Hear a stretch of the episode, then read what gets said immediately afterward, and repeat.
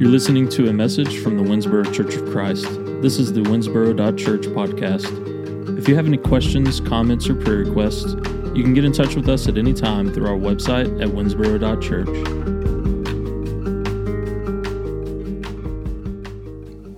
Good morning, church family.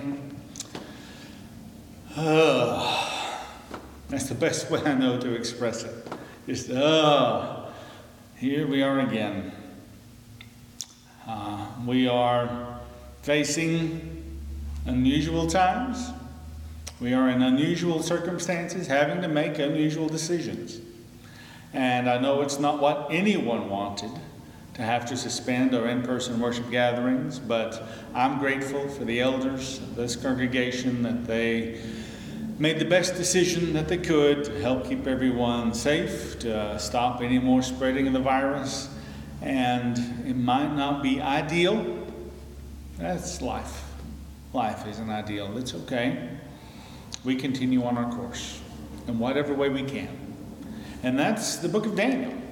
Faithful, wise, and out of place. Looking at the book of Daniel, we see an example of Daniel and his three friends, of men who, though living in a completely strange, foreign society, having their world turned upside down when they were carried off into captivity, and some of this sounds eerily too familiar. Our world's been turned upside down, or held captive by a little bitty virus of a bug, but you know what doesn't change?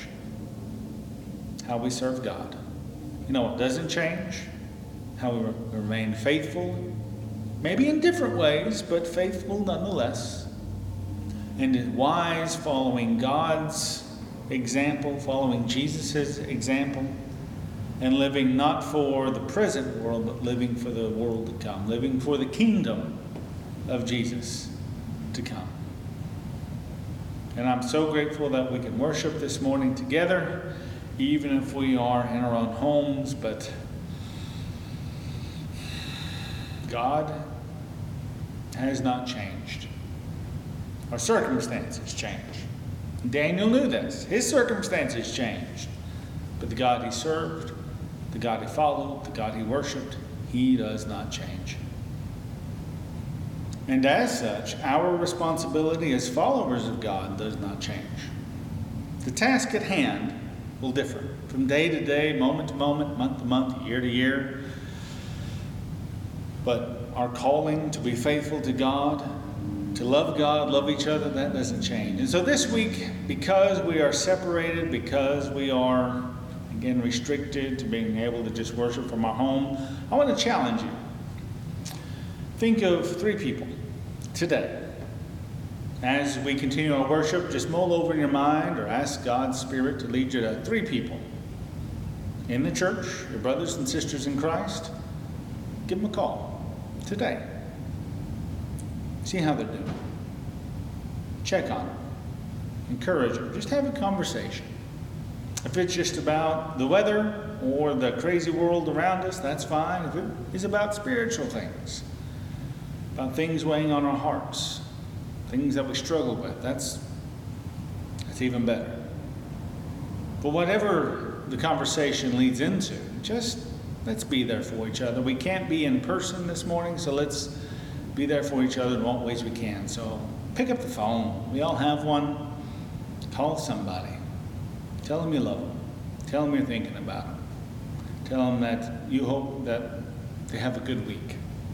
And that lifts my spirits. I know it lifts everyone else's. No one likes being out of place. Daniel didn't like being exiled to Babylon. We don't like the craziness of this world unfolding around us.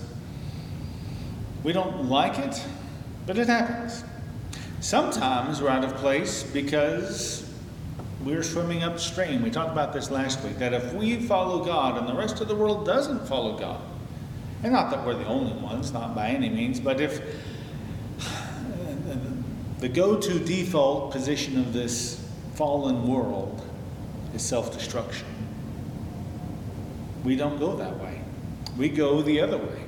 We go towards life. We go towards life abundant in Christ. And so sometimes we are out of place because of what is internal, because of what we are doing.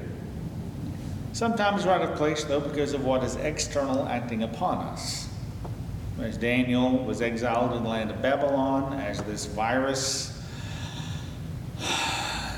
wreaks havoc upon this world, those are things beyond our control. But whether it isn't, whether we're out of place because of who we are, whether we're out of place because of where we're at, doesn't change. We're faithful and we're wise. Being faithful and being wise is difficult whenever we are feel like we are being bombarded. There are threats to us. And again, Daniel is such a great example. Somebody who had threats to so many aspects of his life, his mind, his culture, his faith, but continued the course. One thing he was threatened with was a threat to his very well being. We're in Daniel chapter 2 this morning. Verse 3 The king of Babylon summons his wise men and says, I have had a dream, and I am as anxious to understand the dream. The wise men replied to the king, O king, live forever. Tell your servants the dream, and we will disclose its interpretation. We'll do our job. You tell us the dream, we'll tell you what it means. That's what wise men and diviners and conjurers all across the ancient world did. So the king summons the people to interpret the dream, says, I have a dream. They say, All right, this is good. We're in our element. This is right. We're in our place. Tell us the dream. King throws him a mighty big curveball. The king replied to the wise men, My decision is firm. If you do not inform me of both the dream and its interpretation, you will be dismembered and your homes reduced to rubble. The king has been around his wise men before, and I don't know if bad day, bad month, bad year, we can sympathize, but the king, he's tired of just empty words and platitudes from his wise men. He's tired of them pretending like they're speaking on behalf of God and the, and the divine nature of things and tapping into something that he can't tap into when he doesn't know for sure. So he's like, all right, here's, let's ratchet it up. Let's up the stakes and let's up the expectation. Says, you don't just tell me the interpretation of my dream, you have to tell me my dream as well. That was not what the wise men were expecting that day. That was not what they were wanting to hear when they walked into the king's court. They were walking in confident, all right, here we are, and it's a good day, and we're going to do our job, and the king's going to be pleased. And they get there, and the king says, I don't just want the interpretation. You have to tell me what I dreamed. That way I know you're telling the truth and that you have some special connection to the divine that I don't have pretty much prove that you are connected to the spiritual realm you claim to be. Don't just give me an interpretation. Anybody can do that. Tell me what I dreamed. Verse 10 The wise men replied to the king, There is no man on earth who is able to disclose the king's secret. For no king, regardless of his position and power, has ever requested such a thing from any magician, astrologer, or wise man. What the king is asking is too difficult, and no one exists who can disclose it to the king, except for the gods, but they don't live among mortals. King, you're asking something only a god can do. We're not gods. But the king is unmoving.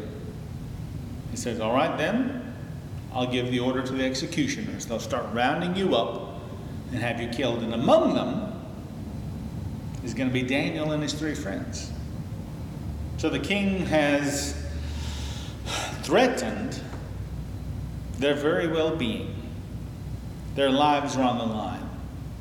Uh, their heads are on the chopping block. This could be the end for them. Simply because of an outrageous request or demand from a king who happens to be in a bad mood. Something outside of their control is threatening their well being. I think we can sympathize. I think we can see that many things outside of our control can threaten our well being. How do we respond? Well, Daniel was faithful and wise. He continued on his course. He did what he could, and he relied on God. Another threat is to the status quo. Magicians, diviners, wise men in the king's court, they had a certain job and certain expectations, and the king was threatening their status quo. He's threatening the normal way of doing things. The normal way of doing things is the king tells you the dream, you give the interpretation. This king has turned that upside down, has thrown that out the window and said, Oh, I demand more. An unrealistic demand, but still demanding more. Changing what normally happens. And we can see that as a pretty big threat. Sometimes the threats we maybe rank to the strongest are not necessarily threats to our well being, but just threats to my day to day life. That's what I don't want upended. That's what I don't want changed or hurtled off a cliff or to suddenly have to relearn everything again when I was used to having it this way. That is a hard transition. But guess what? We're not the first ones to face it. And Daniel wasn't even the first one to face it. Sometimes life just gets pulled up by its roots, turned upside down, shaken out, replanted in a different place, in a different environment, in a different situation. And the status quo what we have come to expect is suddenly disappeared beneath our feet. Now, not all status quos should continue unchecked. Sometimes the status quo needs to be upended. That doesn't mean we like it, doesn't mean we want it. But maybe we can learn something new in going through it. And I hope that that's the situation we face now. As again, we've had to close our doors for a few weeks. The church isn't closed. God's people aren't done. Worship is not stopping. We're just closing our building for the time being, wanting to make sure that this place doesn't continue to spread the virus any farther. And but that's a big change in our status quo because we're used to. Goodness, it's decades upon decades, depending how old we are. We're used to going to church on a Sunday morning. We're used to having that place to gather and meet, and it's a good thing. And I'm ready to get back to it again. Hopefully, in a couple of weeks, we'll be. But just because the status quo's changed doesn't mean our faithfulness changes. Doesn't mean our wisdom changes. It just means we have to adapt, which is what this whole format of preaching to this camera is. Just adapting, but holding on to our faithfulness and holding on to the wisdom which we learn from God. And what else was threatened? His capabilities. The wise men in the king's court, Daniel himself, his three friends, suddenly were called on to do something that was beyond their ability to handle. I can't do that. What you're asking is too much. What you're demanding of me, I can't handle. My brain works this way. My life runs this way. My interactions, you know, the things I depend on, my job, my family. You know, this is how we work, and you're asking this? This is how church works, and you're asking this? I don't know if I can handle it, because, man, sometimes I wonder can I do this? Can I effectively preach to a camera? I certainly don't feel like it all the time, especially staring into the camera right now. It's so much better to look eye to eye to people. So I asked myself, can I even do it? Can I come close to succeeding? A little detractor on my shoulder saying, no, you can't. And I know many of you have felt the same way with maybe your jobs, your circumstances, your families, and just the entire upheaval feeling out of place. And it is attack on our capabilities, just like Daniel's capabilities. Because here's the thing whenever the news is brought to Daniel, Daniel agrees with the other wise men. The king then asked Daniel, whose name was also Belteshazzar, Are you able to make known to me the dream that I saw as well as its interpretation? Daniel replied to the king, The mystery that the king is asking about is such that no wise man, astrologers, magicians, or diviners can possibly disclose it to the king. Daniel sees the end of his capability. He sees the end of, of the capability of the other wise men, and he sees the end of his capability. I can't do it, king. In verse 30, he says, I don't possess more wisdom than any other living person. Daniel said, No mortal man can do what you're asking, and I can't do it either. He realizes the end of his ability and capability to accomplish something and says, I can't do it. But here's the wisdom of Daniel. He says, I know who can. I can't do what you're asking, King. I can't tell you the dream you dreamed the other night. Nobody can. But I know who sent you that dream. I know who knows all the dreams of all men. I'll ask him. See, the response to these threats that we face is prayer. Turning to the one who can guide us through. Being faithful and being wise are actually two sides of the same coin. They're not two separate things. Well, I'm going to be faithful and then I'm going to be wise. I have to be devout and I have to be smart. Really, biblical wisdom is not about being smart. And faithfulness isn't necessarily about being devout because devout is continuing on with, you know, your structures and your ways of worship that you've always carried on with, and sometimes that gets upended. But faithfulness is not to a structure, faithfulness is to a person particularly the personhood, the tri-personhood of God, the Son, and the Holy Spirit, the three persons of the Trinity. That that is where our faithfulness lies, and not that God is just a man, not by any means. He is God. But he is alive. He has a personality. He is a living entity that seeks a relationship with us, and that is where our faithfulness is to above whatever structures or things we're used to. And our wisdom simply lies in the fact that we are being faithful, that I know what to hold on to, and that if I have to let go of some things, I may not like it, it might not be best. It might make things so much more difficult, but I'm not going to let go of my connection to my God, of my connection to my Father, because it's in Him that I find the ability to go past my limitations. It's in Him that I find the ability to know that my well being is secure. Not necessarily my physical health here in this world. Many Christians, many followers of Christ have died for any vast number of reasons. Death is a part of life. We, of course, believe in the well being of our eternal life. And that one is secure in Christ. This one, we're doing the best we can, this life now.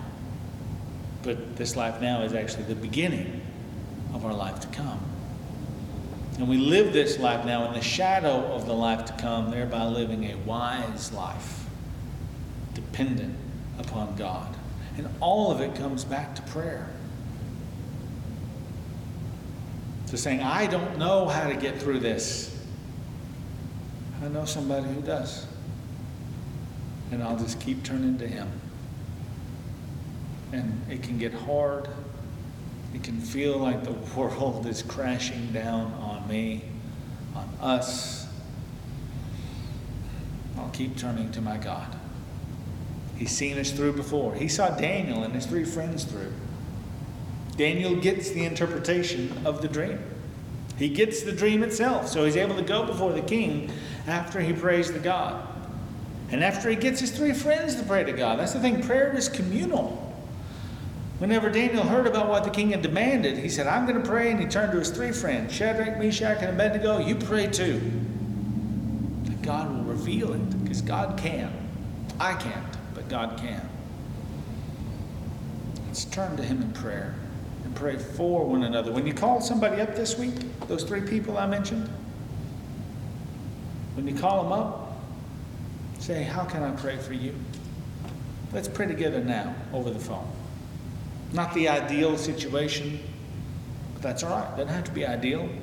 We'll start turning to the one who gives us life, turning to the one who makes us wise, turning to the one who makes us secure and goes beyond our own limitations.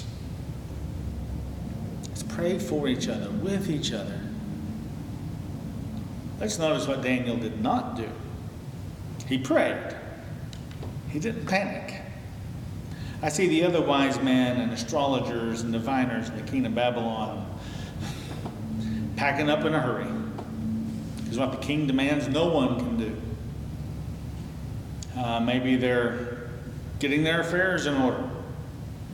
Maybe they're just in the corner cowering, sobbing uncontrollably because what can you do?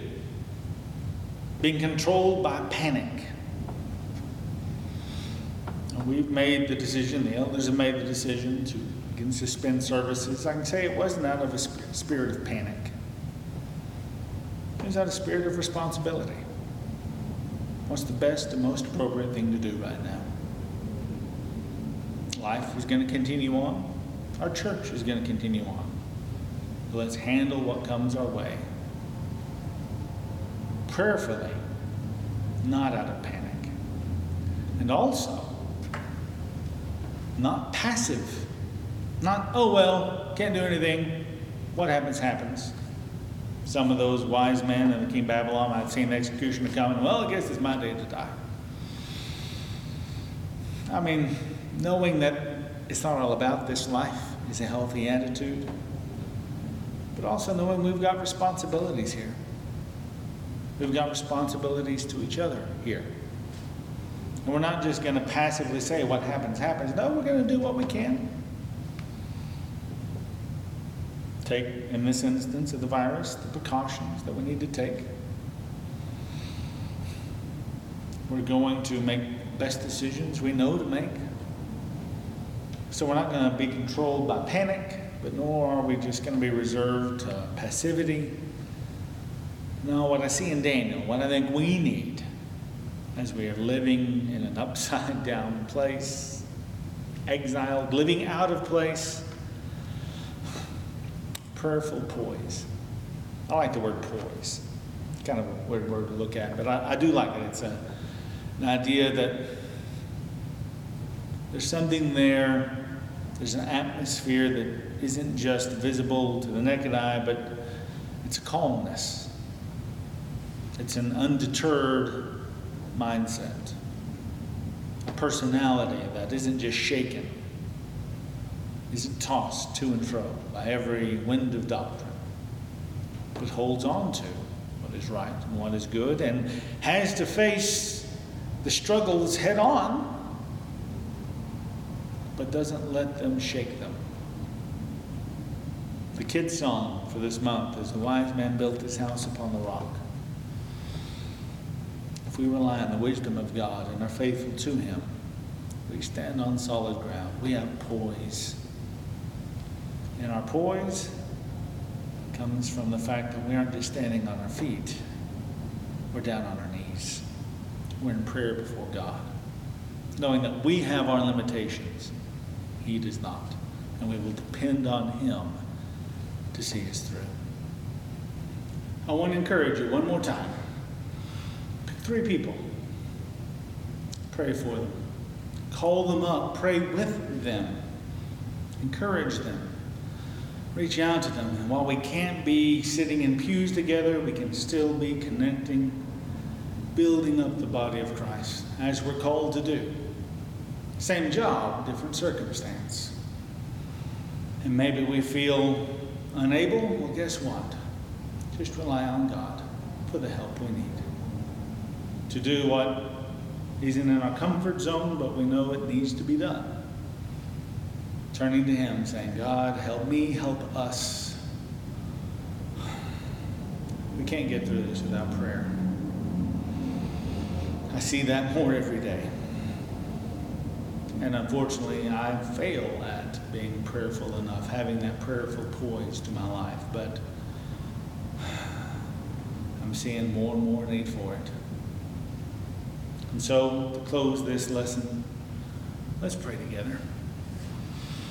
As awkward as this is, uh, might be awkward, but we're doing what we can. And we need God. We need His help, His guidance, His deliverance. Let's pray together. Dear Father, we come before you as a church that um, we have our struggles. And Father, many of our number are have contracted this virus that can have severe health implications. Father, I pray that they don't. My prayer is that uh, those of our number who have gotten this sickness can overcome it quickly. And that, Father, we can stop the spread in the tracks, in its tracks, and not be a place where it causes further people to get sick and pray. Just, Father, that uh, we have the wisdom to know what needs to be done and the courage to do it. And I thank you, Father, again for uh, the shepherds here and their, and that they have that same desire to know what needs to be done and to have the courage to do it.